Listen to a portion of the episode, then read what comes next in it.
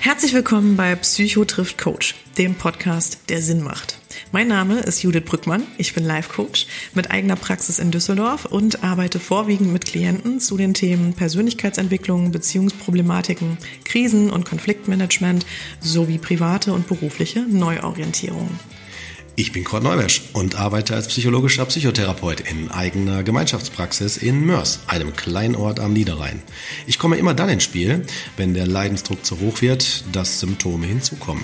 Ich bin Verhaltenstherapeut und habe meinen Schwerpunkt im Bereich Trauma und deren Folgestörungen.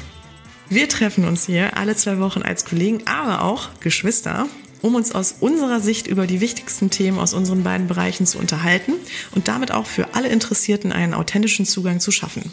Wir wollen dabei auch gerne in den Austausch gehen und holen immer wieder Gäste mit an den Tisch. Betroffene, Kollegen und Experten, die ein bewegendes Thema mitbringen.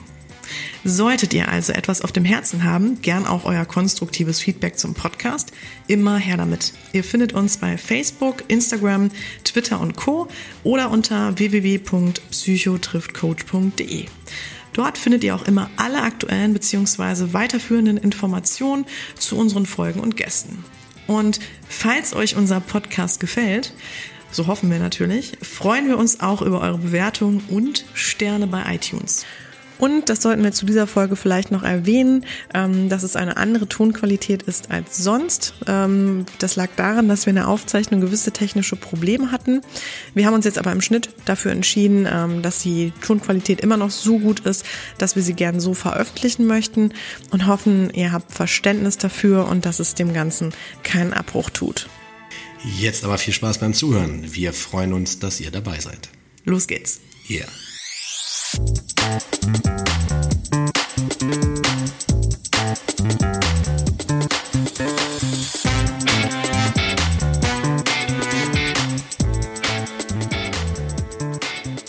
So, herzlich willkommen und äh, schön, dass, dass wir wieder alle da sind Ja.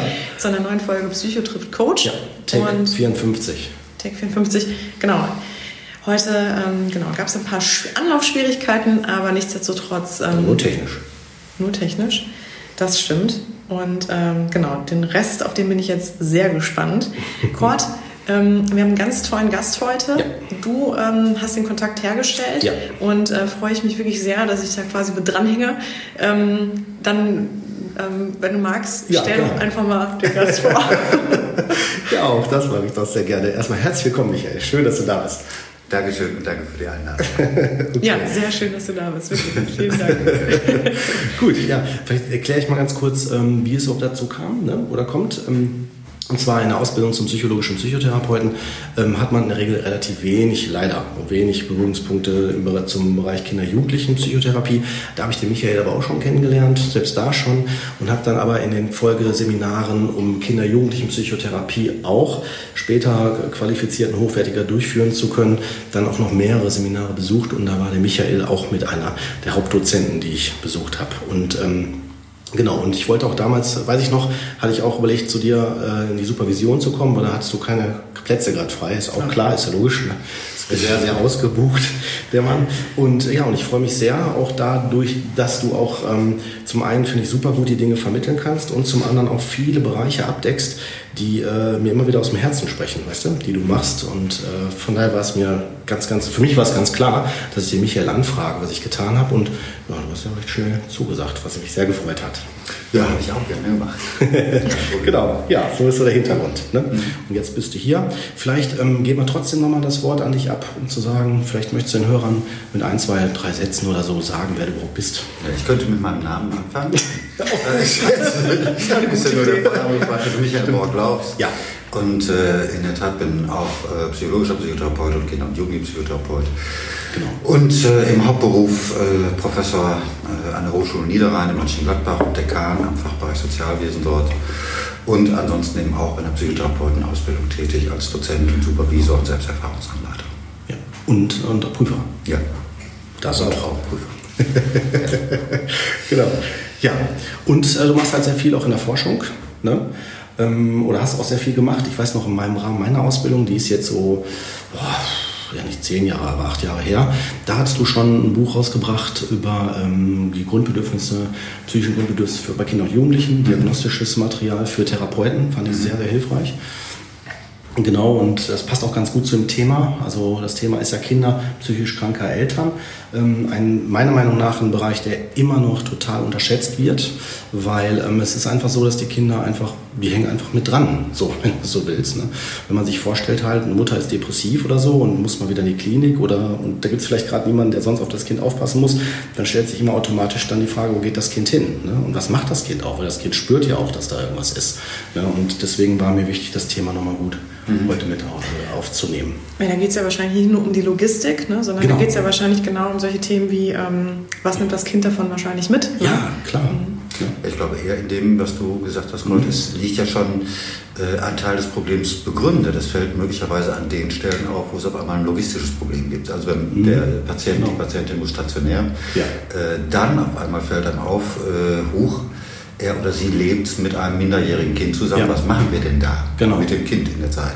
Nur es, es, die Gefahr ist groß, dass man vorher schon ein halbes Jahr, ein Jahr, anderthalb Jahre mit dem Patienten vielleicht ambulant gearbeitet hat und äh, ihn oder sie aber gar nicht in seiner Eltern, Elternrolle wahrgenommen hat. Ja. Also sozusagen das Thema ähm, bestenfalls äh, in vielen Fällen, glaube ich, wirklich bestenfalls am Rande nur mit behandelt wird. Was bedeutet es eigentlich für die Kinder, die ja. mit dem psychisch kranken Menschen äh, zusammenleben? Ja.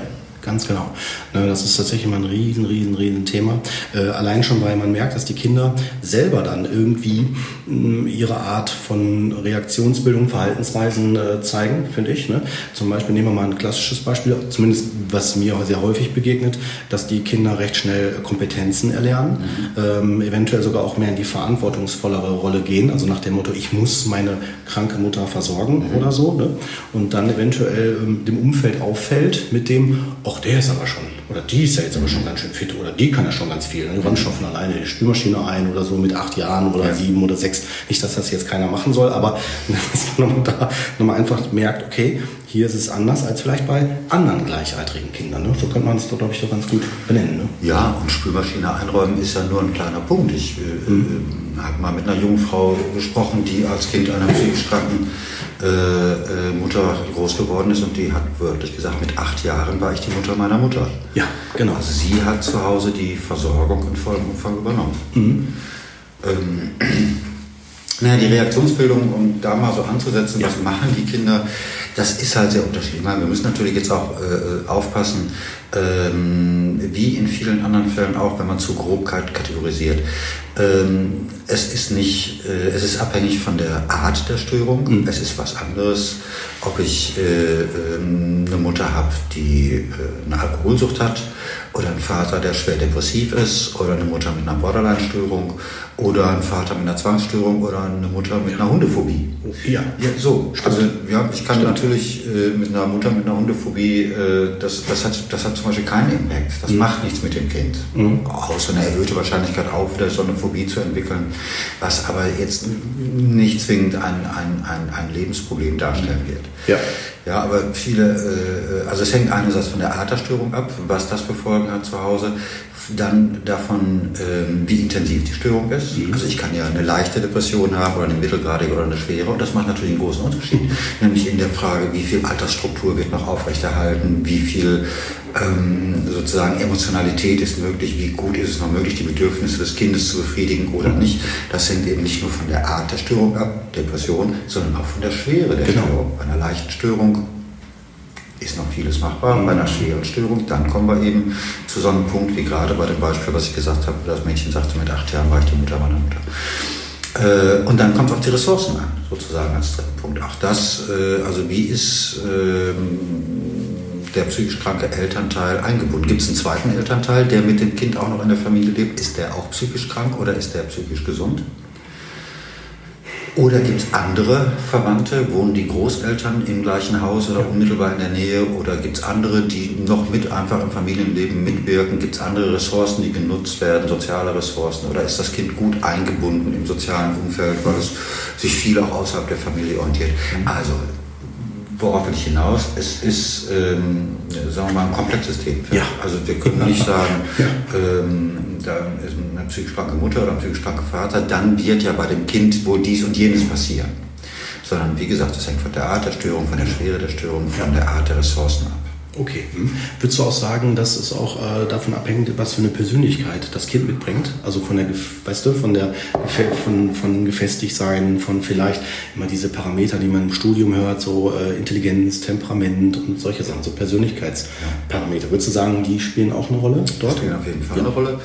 Äh, zum Teil entstehen sie natürlich in der Interaktion, also auch wiederum mit dem psychisch kranken Erwachsenen, mhm. sodass möglicherweise ja. bei einigen hilfreichen äh, Ressourcen, äh, Resilienzfaktoren, die, die, die, ein Kind vorweisen könnte, die vielleicht nicht hinreichend ausgebildet wurden, ja. weil eben die Entwicklungsbedingungen unzureichend waren. Also nur mal Beispiel Intelligenz. Wenn ich auch Intelligenz, auch wenn es zum großen Teil äh, etwas angeboren ist, ist ja mhm. schon etwas, was auch zu einem nicht ganz unwesentlichen Teil durch Förderung äh, sozusagen vorangetrieben wird. Wenn ich also einen Elternteil habe, äh, und auf diesen angewiesen bin, weil kein weiterer Elternteil oder nicht andere Erwachsene, mhm. die mich fördern, da sind, äh, der es nicht tut, mhm. der mir keine hinreichenden Entwicklungsangebote macht, sich nicht um meine Förderung kümmert, dann bleibe ich auch da hinter meinen Möglichkeiten zurück. Voll. Und entwickle also ja. auch Intelligenz möglicherweise nicht in dem Maße als Ressource, ja. äh, wie ich sonst tun würde. Nein, aber es gibt selbstverständlich äh, äh, auch Ressourcen, die Kinder mitbringen, ob das äh, die Frage ist, so eine gewisse Art von Unabhängigkeit, sich distanzieren können, mhm. sich auch frei machen können von den Stimmungen, von denen man umgeben ist. Also auch wenn man dann rausgeht, äh, das hinter sich lassen können und sich ja. auf eine andere Erfahrung einlassen ja. können. Aber auch so eine innere Distanzierung, nicht jedes Mal so mitleiden, wenn man sieht, ja. der Elternteil leidet. Ähm, das Ganze vielleicht sogar mit Humor sehen können.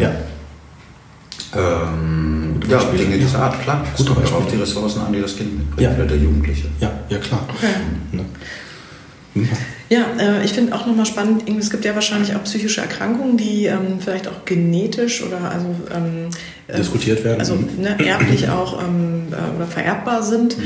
Ähm, aber wahrscheinlich ja nicht unbedingt in jedem Fall dann auch denjenigen ähm, betreffen müssen. Also ne, nicht, dass das Kind das dann ja im Grunde ja auch zwangsläufig bekommen muss. Nein. Ist es denn aber, wenn ich dann noch natürlich ähm, mit dem Elternteil lebe, was, äh, wo die psychische Erkrankung definitiv akut ist, ähm, kann man dann sagen, dass es dann eher noch gefördert wird oder getriggert wird? Oder ähm, und welche psychischen Erkrankungen würdet ihr sagen, zählen da halt zu? Oder kann man das auch immer so ein bisschen also das Risiko ist, unterscheiden? das Risiko ist deutlich erhöht. Also bei Schizophrenie würde man sagen, zum Beispiel, ich glaube, wenn ein Elternteil schizophren erkrankt ist, da weiß ich, glaube ich, ungefähr zufällig die Zahlen. Wenn ein Elternteil psychisch erkrankt ist, dann äh, haben wir normalerweise eine Lebenszeitprävalenz von 1%. Und wenn ein Elternteil psychisch erkrankt ist, dann steigt das auf 12 oder 15%. Wenn beide Elternteile schizophren sind, dann steigt die Wahrscheinlichkeit auf 40%, dass man selber auch schizophren erkrankt. Ja. Obwohl das finde ich noch, ehrlich gesagt, ähm, ich hätte es höher eingeschätzt bei beiden ähm, es Eltern. Ist, na gut, aber es ist jetzt die Wahrscheinlichkeit, dass man wirklich exakt die gleiche, also das gleiche Störungsbild entwickelt. Das heißt okay. ja nicht, dass die anderen 60 Prozent psychisch gesund sind, nur nicht, dass sie unbedingt eine Schizophrenie entwickeln. Ja, stimmt, genau. Und äh, auch bei, bei, bei äh, Alkoholstörungen, aber das ist, da weiß man weniger darüber, ob es genetisch ist oder wie viel eben sozusagen einfach gelernt ist im Laufe der Entwicklung bei Alkohol.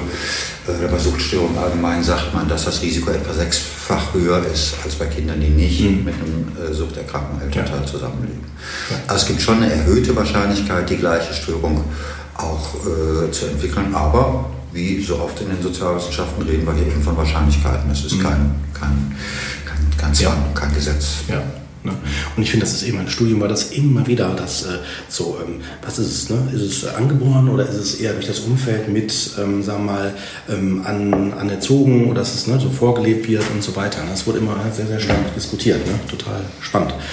Ja. Ähm, genau, nochmal kurz zur Prävalenz. Äh, Gerade viel das Wort Prävalenz, das heißt im Grunde genommen für die Hörer, die es nicht wissen, äh, Auftretenswahrscheinlichkeit. Also ja, genau. hoch, wie die Wahrscheinlichkeit ist, dass was auftritt. Ne? Genau. Ähm, ja, ich äh, fand gerade ganz spannend, ähm, als, als du es gerade so, als du auf, ausgeführt hast, habe ich mir jetzt gerade so vorgestellt, man hat so ein Kind zwischen acht und zwölf Jahre, keine Ahnung, und ähm, das Kind vielleicht versucht, die Aufgaben zu übernehmen von dem psychisch erkrankten Elternteil. Und ähm, da gibt es für mich so zwei Faktoren, die ich auch immer wieder in Therapien beobachte, auch mit Kinder-Jugendlichen-Therapien übrigens auch, dass die nämlich zum einen äh, sich fragen, habe ich überhaupt noch einen Raum, krank zu sein? Weil da ist ja schon jemand erkrankt und da möchte ich jetzt nicht noch auch noch zur Last fallen. Das ist das eine. Und das andere ist, dass es ja im Umfeld, glaube ich, gar nicht so sensibel wahrgenommen wird. Die sehen ja eher, boah, wie toll, wie die sich kümmert ne, und so weiter. Also man wird eher noch sozial so anerkannt haben. Weißt du, wie ich meine? Ja, ja. Ne? So, das sind so Dinge, die mir immer wieder auffallen. Naja, beides. Also, äh, an beidem ist auch was dran. Ich fange mit dem zweiten an, mit dem Anerkannt. Klar, das ist ja erstmal, würde man ja sagen, das ist ja keine schlechte Eigenschaft im ersten Moment, wenn man sagt, da ist ein Kind oder ein Jugendlicher, der viel Verantwortung übernimmt. Tatsächlich ist es, wenn man, äh, ist es eben auch so, wenn man die Forschungslage sich anschaut, äh, muss nicht bei jedem Kind eben eines psychisch kranken Elternteils das am Ende äh, schlecht ausgeht. Genau, ganz also genau. die Kinder kriegen, klar, in, würden wir sagen, entwicklungsunangemessener Weise ähm, Anforderungen vorgelegt sozusagen oder empfinden diese so. Ich muss mich kümmern, ich muss Dinge tun, die sonst Eltern tun oder Erwachsene tun. Ähm, der entscheidende Punkt ist aber, was machen Sie dann für Erfahrungen? Also machen Sie Bewältigungserfahrungen oder machen Sie Scheiternserfahrungen? Die Gefahr, dass Sie Scheiternserfahrungen machen, ist natürlich hoch. Ja. Also wenn Sie wirklich dann sozusagen im Zweifelsfall zum Beispiel auch noch ein jüngeres Geschwister mitversorgen müssen, Genau. ja, weil äh, die. Mutter oder der Vater oder beide ausfallen als Versorger oder äh, diese Dinge. Also das heißt, es kann zu Situationen kommen, wo ein Kind vor diese hohen Auf Aufgaben gestellt ist und dann an diesen scheitert. Das hat nachvollziehbarerweise eben sehr nachhaltige Folgen. Wenn wir hier über Grundbedürfnisse reden, dann ist eben dann sozusagen das Grundbedürfnis nach äh, Orientierung, Kontrolle Ja. verletzt. Ich versuche Kontrollerfahrung zu machen, versuche was zu schaffen und mache die Erfahrung, ich kann das aber nicht. Wenn ich allerdings tatsächlich, sag mal, wenn das unter, unter der Grenze des Scheiterns bleibt, also wenn ich permanent die Erfahrung mache, boah, ich schaffe was, ich kann was, ich kriege hier das ans Laufen, ich bin gar nicht angewiesen auf meine Eltern, dann kann das natürlich auch, dann muss das nicht unbedingt schlechte Folgen haben. Das kann, auch das kann dann zu einer Ressource werden, also dass jemand auch wirklich sozusagen erlebt, ich habe viel Kontrolle, ich habe viel Orientierung, ich bin das wert, ich kriege was hin Ja. äh, und das auch gut ist für den eigenen Selbstwert und all diese Dinge. Auch das kann dann krankhaft übersteigert werden. Auch diese Fälle kenne ich, also Kinder, die sozusagen die Verantwortung dann nicht loslassen können. Ja. Und das ist insbesondere dann auch ein Problem, da wären wir aber schon äh, sozusagen bei dem Punkt, wo, wo es ja auch um die Frage geht, was machen wir denn in den Fällen? Das ist insbesondere dann ein Problem, äh, tatsächlich, wenn du jetzt, Kurt, Ja, ja. äh, eine Patientin, äh, sozusagen, sagen wir mal, eine alleinerziehende, depressive Mutter heilst mit deiner grandiosen Therapie, äh, dann äh, ist es so, dass diese Mutter dann zu Hause ihrem Kind gegenüber wieder Mutterrolle einnehmen will. Stimmt. Mhm.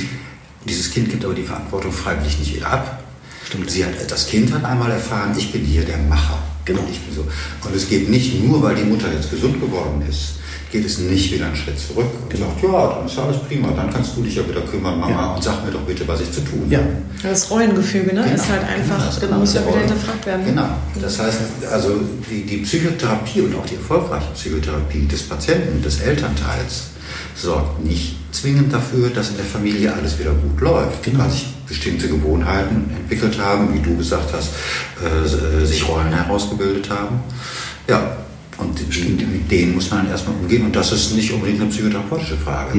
Deswegen ist ja auch so wichtig, bei Kindern psychisch kranke Eltern wird immer wieder betont, äh, dass sozusagen sektorenübergreifende Netzwerkarbeit vonnöten ist. Also Ja. das Gesundheitswesen und Sozialwesen und Jugendhilfe ähm, Beratungsstellen, ja, du sagst, genau, ja, ja. an der Stelle Ja, zusammenarbeiten. finde Weil da sind ja eigentlich wirklich systemische Familien ähm, Ja. ja.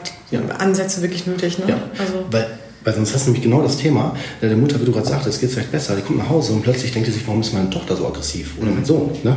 So, und dann denkt die sich, der ist, da ist was denn da kaputt? So, und dann, weißt du, so, in die Richtung, eigentlich ist da ja gar nichts kaputt, ne? Und da geht es auch wieder um Aufklärung. Ich glaube, Psychoedukation, also das Wissen, das zu vermitteln, was hier passiert, was wir gerade tun, ist ja so wichtig.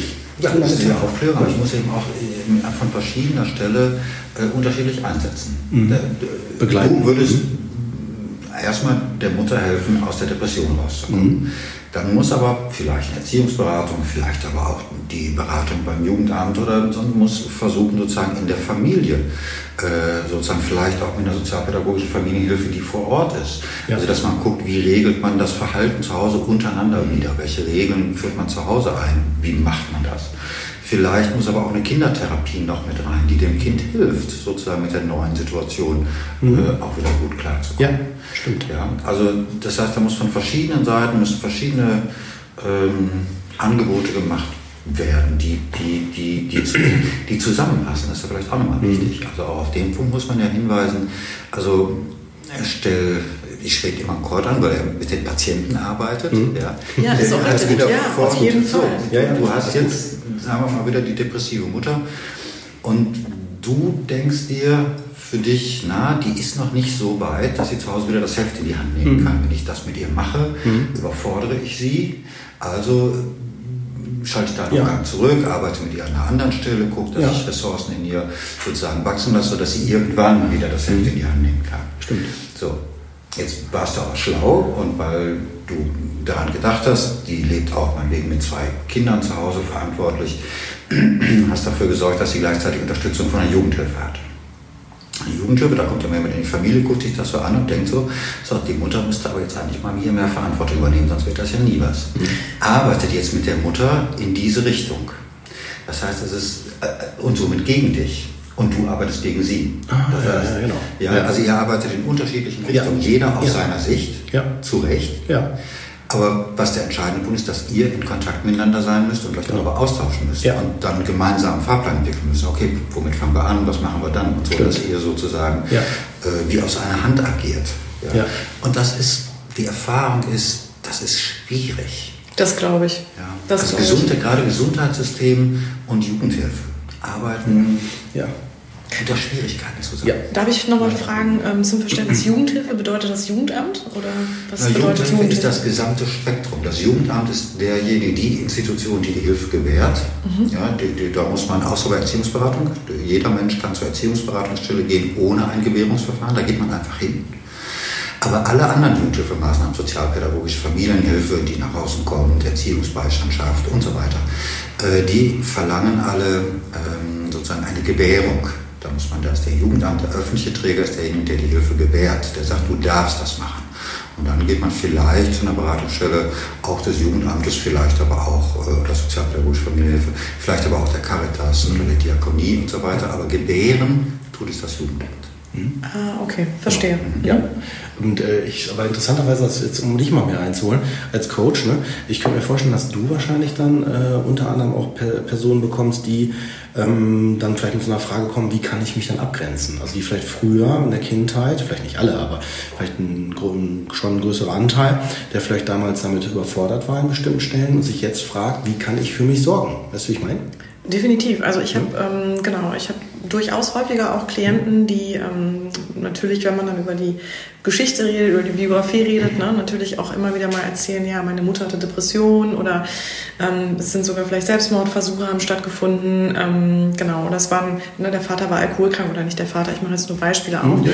Ähm, Genau, und ähm, wie du schon sagst, also häufig ist dann das Thema, was ich auch immer wieder feststelle, ist so das Thema der Fürsorge. Ne? Also, dass sie halt wirklich auch so immer denken, sie müssten Dinge leisten, ähm, um anerkannt zu werden, ähm, um überhaupt Raum zu bekommen. Genau, und das stelle ich schon fest, mhm. ist natürlich aber bei mir nicht das hauptsächliche Anliegen. Ne? Also, klar sind es dann häufig trotzdem vielleicht auch sowas wie Druck und Überforderungsgefühle, Stress und sowas, ähm, wo wir dann mehr hinschauen und natürlich auch Persönlichkeitseigenschaften ein bisschen betrachten. Aber wenn ich jetzt zum Beispiel feststellen würde, da ist schon wirklich eher, das hat schon vielleicht eher ähm, ja, ähm, pathologische Züge, dann, dann ne, würde ich es natürlich auch eher in deine Hände geben. Mhm. Aber klar, also ich finde es auch interessant, wie oft das eigentlich vorkommt und was das noch am Ende wirklich für Auswirkungen oder so auch vor allem subtile Auswirkungen hat, ne? die man ja gar nicht für sich so ähm, auf, dem Schirm, auf dem Schirm hat unbedingt. Ne? Und die mhm. sich dann im eigenen Familiengefüge ähm, ja wiederfinden. Also mhm. interessant ist zum Beispiel, finde ich auch häufig, dass ähm, ja, dieses System wird dann wieder in der, also aus der Ursprungsfamilie wird dann in der eigenen Familie wiederholt. Ne? Oder zumindest nehme ich da wieder eine ähnliche Rolle ein. Also das mhm. finde ich auch sehr spannend, aber werdet ihr natürlich ähm, noch ganz anders mhm. natürlich wissen. Aber das ist, ähm, das stelle ich halt auch häufig fest, ja. Ja, aber äh, tatsächlich überrascht es niemanden von uns, weil ja völlig klar ist, dass die Schemata, die wir sozusagen in der Kindheit und Jugend entwickeln, auch unser Verhalten dann im genau. Erwachsenenalter prägen, in den verschiedenen Kontexten, in denen die dann auch äh, sozusagen im Leben, im, vielleicht auch außerhalb der Familie, im Berufsleben und an anderer Stelle sagen, boah, ich weiß gar nicht, warum ich da immer äh, auf die Art und Weise dekompensiere und das liegt an den Erfahrungen, die sie vielleicht früher mal gemacht haben. Ursächlich ja. ursprünglich. Das heißt nicht, dass man das unbedingt psychotherapeutisch aufarbeiten muss. Mhm. Das stimmt. Ja. Ist ja auch die Frage, was es für eine Belastbar oder eine Belastung bedeutet. Ne? Ja. Genau, also deswegen, ähm, ja, völlig richtig. Aber umso besser finde ich es natürlich auch, wenn man sich mit solchen Themen auseinandersetzt und dann natürlich mehr hinschaut. Und ich habe schon das Gefühl, dass da ja auch eine Menge passiert und äh, die Leute ja auch immer mehr in die eigene Auseinandersetzung gehen. Ne? Ja, also mehr Sensibilität dafür da ist auch an Schulen. Ja, also früher, ich kann mich noch erinnern, äh, als ich noch zur Schule gegangen bin, dann hieß es immer, Kurt, was ist das für ein Traumtänzer? Ne? Da bist du immer nur in seinen Fantasiewelten oder so, ne? gedanklich. Ja, aber vielleicht war es auch früher so, weil bestimmte Dinge einen auch beschäftigt haben, belastet mhm. haben. Ne? Als der Opa verstorben ist oder die Eltern sich getrennt haben oder so als Beispiel, ne? jetzt aus eigener Biografie. Aber auch, wenn ich so bedenke, bei den Jugendlichen, die man so begleitet hat oder auch Kinder, die in, schon im Schulalltag sind, ne? die sich einfach bestimmte Gedanken machen. Das braucht ja nur ganz, ganz unspezifisch typische Auslöser. Da ist eine Geschichte vielleicht, die man sich anguckt, wo eine heile Weltfamilie ist, vielleicht in Englisch, hello, my name is, das ist mein Haus, meine Katze, Hund und das eine Kind, was vielleicht aus einer Trennungssituation kommt, erinnert sich dann eher an das Emotionale und ist vielleicht dann erstmal vielleicht getriggert oder emotional drin, mhm. weißt du so. Und vielleicht denkt dann die Lehrerin, was ist denn mit dem los? Ne? Früher, früher, ich glaube, heutzutage würde ich schon eher, oder? Michael? Ich weiß es nicht. Du hast natürlich in der Schule, wenn du da vor 30 Kindern sitzt, dann scheust du natürlich auch zurück, wenn Stimmt. du jemanden dabei hast, wo du oder, äh, vielleicht sogar zwei oder drei in der Klasse, die dann ihre unterschiedlichen emotionalen Schwierigkeiten haben. Äh, klar, es gibt besonders engagierte Lehrer, ja. völlig klar, die sich dann auch versuchen, darum zu kümmern, aber es ist natürlich in der Situation schwierig aufzugreifen. Wichtig wäre dann wieder, dass es, dass es zum Beispiel Schulsozialarbeit gibt oder sowas, dass dann das Lehrer oder ja. eine Lehrerin sagen kann, ja. okay, hier würde ich doch mal versuchen, Kontakt herzustellen, vielleicht zur Schulsozialarbeiter. Scheint mir was im Busch zu liegen. Da wäre doch gut, wenn da, ja. wenn da Unterstützung käme. Ja, das stimmt. Ne? Wobei wir sagen müssen, das ist ja heutzutage immer noch verschrien. Ne? Oder ich mal so sagt, so, also verschrien zu sagen, oh, ich habe einen irgendwie, äh, mir geht es nicht so gut oder es wird doch schnell so in so eine Schublade, du hast dann eine Klatsche oder ich bin doch nicht verrückt oder ich versuche selber damit klarzukommen. Ich glaube, dass es immer noch gerade im Schul- und im Kinder-Jugendalter immer noch so eher gesehen wird, oder? Ich meine, es gehört doch noch nicht zum coolen Ton. Naja, aber es ist oder? Naja, teils, teils. Das kommt immer darauf an. Jugendliche sind ja zum Teil dann auch, äh, die sind ja schon, äh, die versinken ja zum Teil dann auch in Communities, auch in Online-Communities, wo sie sich gegenseitig noch Symptomatik äh, verstärken. Das gibt es ja schon auch. Stimmt. Ähm, Schambesetzt ist aber auf jeden Fall das Thema für Kinder und Jugendliche psychisch kranke Eltern. Mhm. Also Kinder und Jugendliche mit psychisch kranken Eltern schämen sich dafür, dass ihre Eltern schon psychisch krank sind. Das ist ganz häufig so und reden da nicht gern Stimmt. Ganz abgesehen davon, dass es häufig von zu Hause noch Schweigegebote gibt Richtig. oder sowas, aber man soll auch nicht drüber reden, aber man will auch nicht drüber reden. Ja, also es ist, ähm, äh, es ist schambesetzt. Ähm, und auch deswegen wird es vielleicht nicht so schnell offenbar einem Lehrer oder jemand, der in einem Kontakt mit dem Kind steht, in einem funktionalen Kontakt, in einem bestimmten Kontext, wie mhm. Schule, ich muss dem Kind was beibringen und so, äh, dass dann äh, so ein Thema wie der Vater oder die Mutter ist psychisch krank, da tatsächlich nicht näher besprochen werden kann. Allein schon, weil das Kind auch nicht gern drüber spricht im ersten Moment.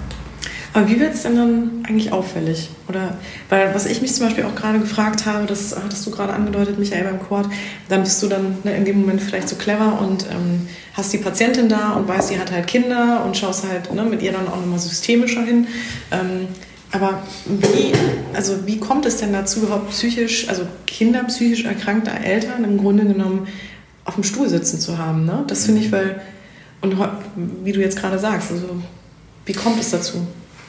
Ja, ich glaube, äh, also obwohl auch das würde ich, würde ich das nochmal unterstützen, was Kurt gerade gesagt hat, es hat sich schon viel getan. In den letzten 10, 20, 30 Jahren ist das Thema deutlich prominenter geworden. Äh, früher spielt es gar keine Rolle. Also in, in, man hat diese Gruppe eine Zeit lang die vergessenen Kinder genannt, weil tatsächlich niemand äh, darum geschert hat.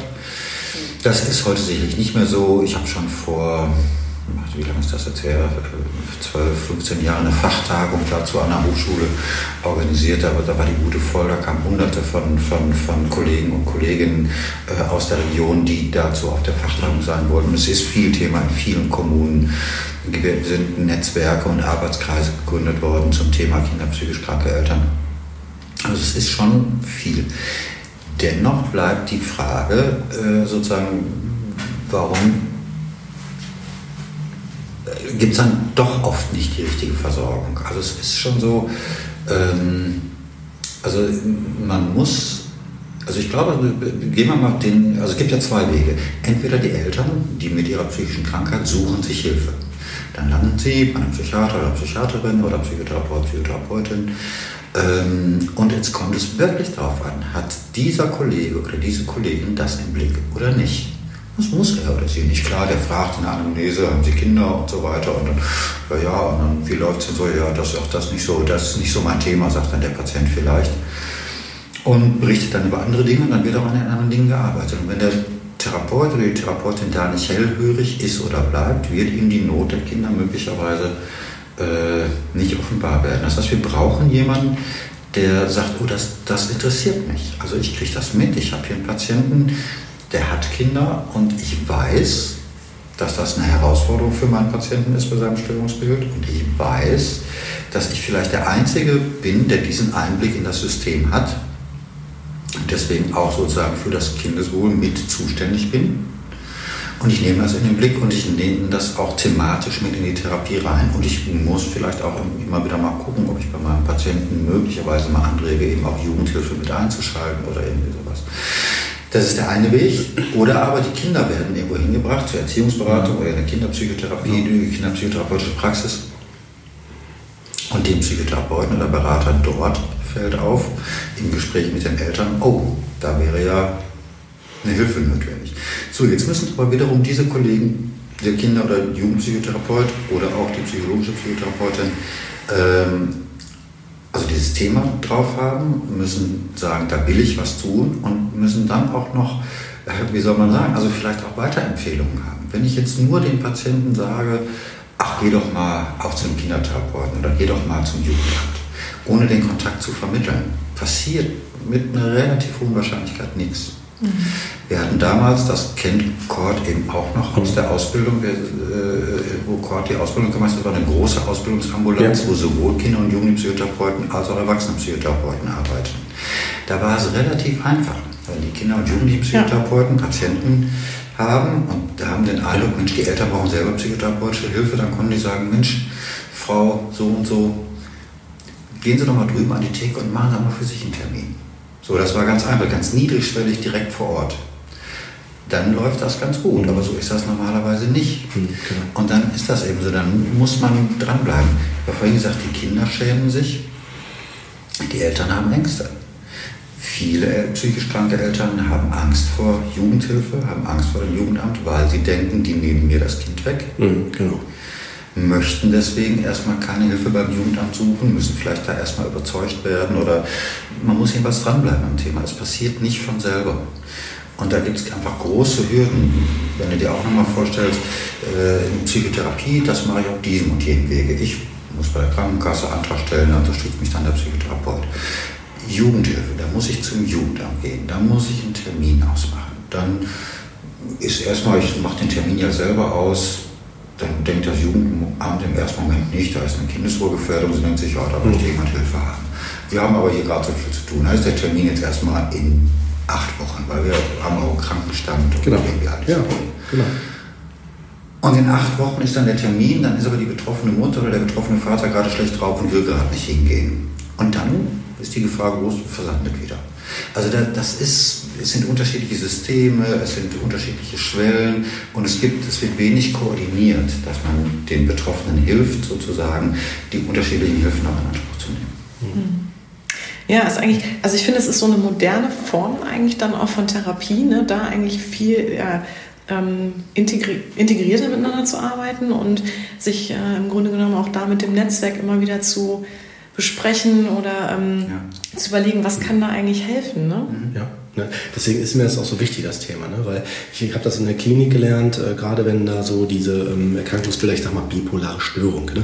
jemand, der vielleicht auf der einen Seite depressiv, sehr bedrückt sein kann, dann aber auf der anderen Seite auch total sehr expressiv, sehr vielleicht sehr laut oder sehr ungehemmt, also ich sag mal, vielleicht auch aus Kindersicht unberechenbarer sein kann und nicht einschätzbar ist. Und ähm, das kann dann dazu führen, dass selbst mal irgendwann, wenn, die, wenn der Elternteil wieder stabilisiert ist und plötzlich mal lacht, dass man dann sich denkt, oh, nicht, dass jetzt gleich wieder hier was ganz Schlimmes passiert und dann kann man plötzlich vielleicht nicht einschlafen, kriegt man Albträume als Kind und so weiter. Und wenn diese Kinder nicht aufgeklärt sind, ne, genauso vielleicht auch die Erwachsenen, dann äh, ist das immer wie so eine Angst, wie sowas, was so im, im Raum ist, so wie nicht richtig ausgesprochen. Ne?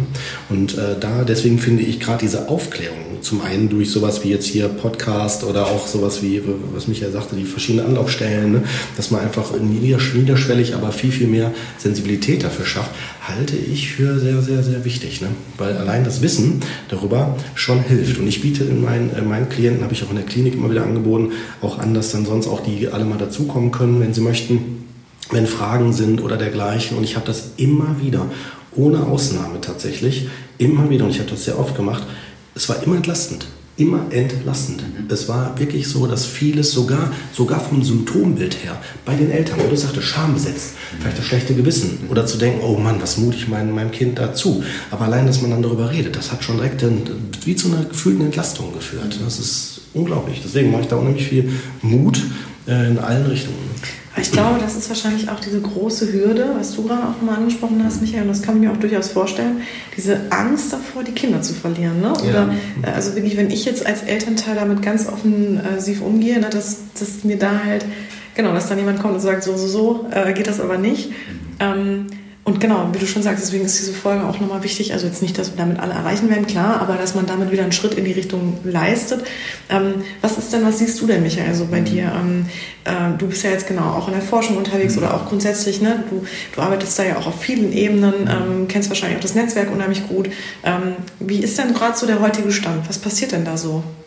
Ja, also wenn wir das aufgreifen, auch die Frage, die du damit vielleicht implizierst, wie du es eingeleitet hast, ähm, es ist natürlich eine Option, dass ein Kind möglicherweise aus der Familie heraus muss. Das ist eine Option. Können wir gerne in, mal besprechen. Also in einer kindeswohlgefährdenden Situation. Okay. Kind, was ist eine Kindeswohlgefährdung? Ist ja schwierig, äh, ein, ein, nicht klar definierter Rechtsbegriff. Aber eine kindeswohlgefährdende Situation ist eine Situation, in der der betroffene Elternteil oder das System, eben also auch der Elternteil mit den Hilfen, die ihm zur Verfügung stehen, nicht in der Lage ist, die Grundbedürfnisse des Kindes zu befriedigen. Verstehe. Ja, also aufgrund seiner eigenen Krankheit, äh, entweder Bindung oder Selbstwert oder Orientierung, Kontrolle oder auch die physischen Grundbedürfnisse beim kleinen Kind, ja, ja. Essen, Trinken, Schlaf, äh, nicht in der Lage ist herzustellen, dass die befriedigt werden. Mhm dann kann ich eine kindeswohlgefährdende Situation haben, die möglicherweise auch mit ambulanter Hilfe äh, regelbar ist, vielleicht aber auch nicht. Es gibt auch Fälle, wo die Herausnahme des Kindes tatsächlich die richtige Maßnahme ist. Ja. Aber es gibt natürlich auch viele andere Fälle. Also das, das, die Jugendhilfe hat ja viele Möglichkeiten, so eine Familie dann auch zu unterstützen. Gerade auch, wenn man dann vielleicht eben auch zusätzlich dann psychotherapeutische Hilfe für sich, für das Kind, dann eine Jugendhilfe, die ins Haus kommt, eine sozialpädagogische Familienhilfe. Dann vielleicht noch eine Gruppenmaßnahme für das Kind, ja, speziell für eine Gruppe für Kinder psychisch kranke Eltern oder wie auch immer. Kann man eine Menge machen, eine Menge auf, äh, auffangen und auch eine Menge in, in äh, positive Richtung bewegen. Also das geht schon. Insofern brauchen äh, Eltern keine Angst zu haben davor, dass ihnen die Kinder weggenommen werden oder sowas, ohne dass man ihnen versprechen könnte, dass es nicht doch so sein kann, aber dann ja eben wirklich in dem Fall, wenn eben wirklich das Wohl gefährdet ist und, und, und es auch nicht in der häuslichen Situation änderbar ist. Mhm. Davon ist in der Regel ja zunächst mal nicht auszugehen. Ja, wenn wir vorhin schon mal, das kommt auf die Schwere der Erkrankung an, es kommt äh, auf die Art der Erkrankung an, es kommt auf die Ressourcen an. Ähm, es geht ja nicht darum, dass Kinder permanent äh, sozusagen die bestmöglichen Entwicklungsumgebungen haben, sondern es geht darum, dass sie ein Lebensumfeld haben, wo eben die Grundbedürfnisse befriedigt sind und wo man vernünftig groß werden kann. Und das lässt sich mit Hilfe in ganz vielen Fällen dann herstellen. Hm. Und vor allem ist ja wahrscheinlich das System auch in erster Linie daran interessiert, dass die Kinder bei den Eltern auch bleiben. Ja, klar. Ja, ja, klar. Aber das sollte man vielleicht hier nochmal aussprechen, ne? Nee, ist auf jeden Fall so. Und äh, machen wir uns auch nichts vor. Die Betroffenen, als ich noch in der Kinderschutzambulanz gearbeitet habe und man ist mit den betroffenen Eltern, die wirklich das Kindeswohl gefährdet haben, in den Kontakt gegangen, waren die auch mit der Zeit einsichtig. Weil natürlich ist ein, ein, ein, ein Elternteil, ich rede jetzt absichtlich von einem Elternteil, der sich zu dem Kind bekennt, ja, so, und nicht in einer neuen Patchwork-Situation, wo vielleicht der Partner, äh, neue Partner vielleicht nur an die Mutter interessiert ist, sondern jetzt ne, an das Kind wirklich ein Interesse besteht, ähm, dann auch daran interessiert, dass der, dem Kind es auch gut geht mittel- bis langfristig. Und dann sind die auch in der Regel noch einsichtig und sagen sich dann, also so ist meine Erfahrung, ne, und sagen dann auch an der Stelle, okay, natürlich wollen die nicht jetzt das Kind dann dadurch einfach mal eben so abgeben, aber die sehen dann dahinter auch den Sinn, auch wenn sie es da nicht gut finden, aber wir verstehen dann, weil wenn man denen deutlich macht, ja, sie haben ja die Möglichkeit, das zu verändern durch die und die und die Verhaltensweisen. Natürlich geht das Kind dann erstmal jetzt raus, machen wir ein konkretes Beispiel, wenn jemand sehr suchtgefährdet ist, heroinabhängig oder ähnliches und kann noch nicht mal für sich selbst sorgen. Und man findet das Kind vielleicht, äh, während die Elternteile oder Partnerteile äh, ähm, zu Hause sind, das Kind schreit und durch die Polizei geöffnet werden muss, die Wohnung oder und so weiter und auch Heroin nachweisbar in den Haaren des Kindes gefunden worden, was weiß ich nicht alles noch, ne, dass das Kind dann da an der Stelle erstmal rausgenommen wird. Ne, und man dann gucken muss, wie geht es dann da weiter. Ne, so. Ja. gut, das könnte ja ein gemeinsamer Klärungsprozess sein. Genau. Ja, zwischen genau. Eltern und verantwortlicher Behörde dann, die eben auch äh, sozusagen tatsächlich einen Kontrollauftrag hat, das Jugendamt, das wollen wir ja auch alle. Äh, die würden aber zusammen mit den Eltern in der Regel ja versuchen herauszukriegen, was ist möglich und was nicht. Und was können wir für das Kind tun? Was ist das Sinnvollste an der Stelle? Mhm, genau. Und in dem Fall, wo sagen wir, die Eltern nicht einsichtig sind, gibt es natürlich auch. Ähm, da kann man dann vielleicht, also ich sage da ganz klar meine, meine persönliche Haltung, äh, es ist vielleicht auch besser, wenn das Kind dann da rausgenommen wird. Ne? Also so ist so meine Erfahrung an der Stelle. Ne? Also kann man auch diskutieren, sicherlich nicht in allen Fällen so, aber wenn ich so an einen oder anderen Fall denke, der mir da begegnet ist, sei es in der Kinderklinik oder ne, auch mal in der Psychiatrie oder so, wo ich mir denke, okay, ne, weil die, ähm, also zumindest bei den, den Fällen, die ich jetzt gerade denke, ne, hatte ich nicht das Gefühl gehabt, dass da die Fähigkeit äh, vorhanden war, überhaupt in so ein Muttergefühl, ein Fürsorgefühl reinzugehen. Was ja, das, das stimmt. Ne? Das, das ist ja manchmal auch Bestandteil sozusagen der Problematik äh, der Eltern. Ähm, was auch noch ein Stück weit tragisch ist, ist sozusagen gerade dieses äh, angstgesteuerte Verhalten. Also zu sagen, ich versuche nichts nach außen dringen zu lassen, ich versuche es nicht offen, offen werden zu lassen einer Behörde gegenüber oder meinem Arzt oder Therapeuten gegenüber oder sonst irgendwas. Gerade das ist eigentlich das kindeswohlgefährdende Verhalten. Würde der gleiche Patient sagen, ich gehe offen damit um, wenn an, äh, und, äh, und, ich suche mir eben die Hilfe, die ich brauche, dann könnte er kindeswohlgefährdende Situationen vermutlich abwehren. Ja, und die würden gar nicht entstehen. Und man würde eben zusammen einen Weg finden, mhm. wie man das Kind fördert, auch in der Familie. Gerade das Geheimhalten, gerade das nicht offen damit umgehen, gerade das das Kleinreden wollen, vielleicht mit dem Kind nicht offen darüber reden wollen, mit den zuständigen Hilfsmöglichkeiten nicht offen darüber reden wollen, gerade das schafft möglicherweise die Kindeswohlgefährdung. Genau. Und gerade die Offenheit genau. würde die Kindeswohlgefährdung mutmaßlich abwenden. Ja. Mhm. Das war jetzt ganz wichtig, was der Michael gesagt hat. Da ist das Thema Familiengeheimnisse, dass so eher so, gerade dadurch, dass genau, man nicht redet, äh, es erst zu dieser Gefahr kommt. Mhm. Das ist ein ganz wichtiger Ansatz. Ich glaube, dass es ja auch sehr schwierig ja. ist, dass ja genau das ja auch, ähm, ich meine, diese psychisch erkrankten Eltern, ne, die haben ja auch schon einen langen Leidensweg wahrscheinlich ja. hinter sich und haben ja damit auch schon so zu kämpfen, ne, wahrscheinlich ähm, für sich da irgendwie überhaupt erstmal mit zurechtzukommen und darüber zu sprechen. Und dann ist es natürlich nochmal so der zweite Schritt, ähm, genau, wie kann ich dann noch erklären, ähm, ja, dass ich äh, im Grunde genommen ja noch nicht mal in der Lage bin, ein Kind großzuziehen. Ne? Was ich auch nochmal interessant finde, ist jetzt auch mal so was aus Hörersicht wahrscheinlich, ähm, weil wir ja auch häufig Zuschriften bekommen von Betroffenen, ähm, also von Betroffenen von psychischen Erkrankungen. Ähm, Gibt es denn Erkrankungen, wo es wichtig ist, wirklich sich vorher in Therapie zu begeben, bevor man überhaupt an Kinderplanung denkt? Oder ist es auch so, gibt es Erkrankungen, wo ihr sagt, das ist wirklich sehr schwierig, das von Kindern zum Beispiel fernzuhalten? Ähm, ne, also gibt so, kann man das jetzt so ein bisschen klassifizieren auch? Oder tut, tut ihr euch damit schwer? Also, Wie gesagt, da ich ja vorhin Es kommt auf die Ressourcen des Umfelds an, auf die Ressourcen des Kindes, Klar. auf die Ressourcen im System, auch auf die Ressourcen bei der psychisch erkrankten Person, auf die Art der Störung, auf die Schwere der Störung. Deswegen ist es schwierig, sowas allgemein ja, zu sagen. Ja. Ja. Also äh, natürlich gibt es manche Störungen, wo man von vornherein sagen würde, da ist das Risiko oder die Gefahr größer.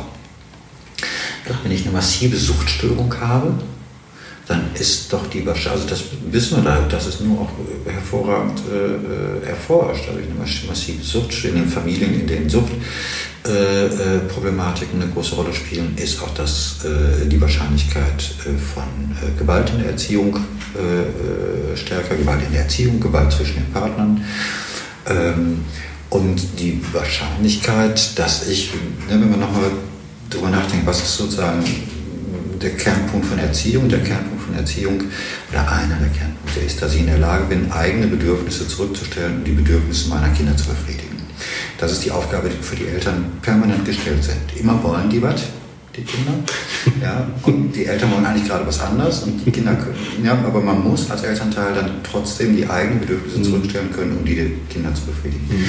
So, und das heißt, ich muss mir überlegen, die Störung, die ich habe, bei der Schwere, die sie hat, bin ich dann dazu in der Lage? Bin ich in der Lage, eigene Bedürfnisse zurückzustellen, um die Bedürfnisse meiner Kinder zu befriedigen? So, und das ist unterschiedlich, das hatte ich vorhin schon mal gesagt, du kannst natürlich eine Spinnenphobie haben, auch extrem stark ausgeprägt, aber das wird dich im Wesentlichen nicht davon abhalten, die Bedürfnisse deines Kindes zu befriedigen. Ja. Stimmt. Aber was anderes ist natürlich eine schwere Depression habe oder wenn ich äh, schwer alkoholabhängig bin. Oder wenn ich äh, eine schwere Persönlichkeitsstörung habe oder dieser Art, ja, dann wird es eben schwierig werden, meine eigenen Bedürfnisse zurückzunehmen, um die Bedürfnisse meiner Kinder zu befriedigen. Dann muss ich mir vorher Gedanken machen und muss überlegen, wie, wie, wie kann Unterstützung aussehen, wie kann Hilfe aussehen, was muss ich für mich tun, kann ich therapeutisch was gegen, äh, gegen die Störung machen oder gegen die, die, die, die Stärke meiner Störung. Ja. Mhm. Ich finde ein schönes Beispiel dazu, fällt mir gerade so ein, wenn du das ausführst, ne, ist äh, der Harp Kerkeling. Ne, der Junge ist eigentlich frische Luft. Hast du den Film gesehen? Ja. Den, also ich fand den ganz toll. Das ist ein schönes Beispiel. Die hatten zwar die Großeltern, aber es war jetzt, äh, so habe ich den zumindest interpretiert, ne, es war jetzt nicht so irgendwie klar, äh, dass der Junge eventuell psychisch eine Erkrankung daraus mhm. entwickeln könnte. Ne? Und ich glaube, Harp Kerkeling hat sich ja sogar auch geoutet, hat ja gesagt, dass er äh, Symptome und Ereignisse dadurch auch entwickelt hat. Ne? So. Und ähm, das ist etwas, glaube ich, was auch nochmal uns, uns, uns deutlich machen, machen, machen sollte, dass ähm, wie Michael, du hast gerade mehrfach gesagt hast, fand ich richtig gut am Punkt gebracht, dass es, man es nicht pauschal runterbrechen kann, sondern dass man gucken muss, wie ist das Gesamtnetzwerk und dass wir auch, finde ich, das ist mein Appell an unsere Gesellschaft, dass wir eine, eine, eine ähm, Sensibilität entwickeln sollten, dass wenn ähm, ein Elternteil belastet ist, dass das auf jeden Fall auch was mit dem Umfeld macht. Mhm. Also mit, mit jedem Einzelnen. Und dass es nicht sofort heißt, die Person wird auch krank, mhm. sondern äh, dass es heißt, erstmal, sie reagiert dann darauf. Mhm. Dann muss man halt schauen, wie. Ne? Auf unterschiedliche Art genau. Weise. Ja. Nein, ich finde deinen Appell äh, ganz wichtig. Es ist, sollte eben nicht das Problem Einzelner sein, sondern das genau. Problem äh, der gesamten Familie, des gesamten Systems und auch der Gesellschaft. Ja. Äh, ich finde auch das Beispiel H.P. Kerkeling ganz gut. Ich habe seine Biografie auch gelesen, habe jetzt gar nicht äh, im Kopf, äh, ob er am Ende letztlich sagt, auch ich habe sozusagen eine Depression entwickelt oder sowas. Ich äh, habe das so nicht mehr im Kopf, aber seine Biografie ist ja außerordentlich beeindruckend. Man konnte in dem ganz Film auch sehen, worunter er als Kind leiden musste, was er miterleben musste. Ja. Und es kam ja genau in dem Film auch zum Ausdruck, was daraus auch geworden ist.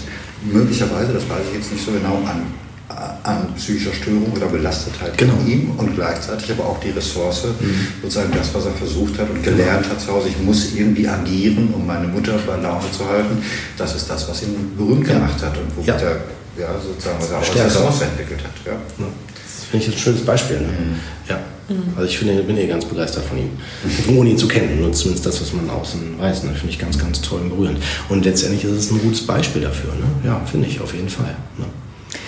Meine letzte Frage wäre noch, also zumindest, ne, ähm, was würdet ihr sagen, ähm, ist es wichtig, dass wenn ich jetzt zum Beispiel ähm, also als Elternteil psychisch erkrankt bin, weil wir gerade über Kommunikation gesprochen haben und auch wie offen gehe ich damit um, die Kinder da auch mit einzubeziehen? Also weil die Frage ist ja auch, ab welcher Entwicklung ja auch, ne, wann kann man das und genau, oder ist es, also ist es sogar förderlich, ne, den Kindern jetzt so klar zu machen, ich habe hier diese Schwäche mhm. oder ich habe hier diese Erkrankung, weil das finde ich auch nochmal ganz wichtig, so ein bisschen hier in der Folge auch mhm. um, nochmal an der Stelle anzusetzen.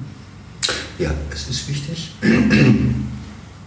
Man muss immer gucken, ähm, Kinder, je jünger, gerade je jünger sie sind, brauchen keine langen Vorträge und all diese Dinge, die haben aber vielleicht mal Fragen. Die fragen, vielleicht fragt auch ein Vierjähriger schon eine depressive Mutter, warum bist du denn oft so traurig?